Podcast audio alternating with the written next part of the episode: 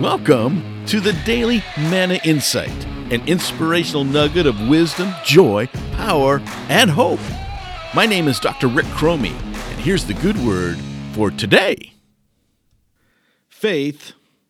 Faith is less seeking a blessing for our wins and more about finding strength in the losses.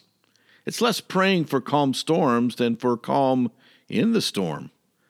After all, God is no genie and faith is hardly magic.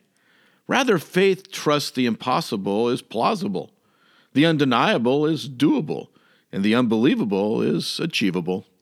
So, my friends, whether you're down to your last nickel or hanging by a thread or even facing your final breath, take courage. Trust the God who can part seas to carve your path, who brews wine from water to transform your trials, who conquers death to resurrect your failures. Look up, lean into the wind live. This has been the Daily Manna Insight.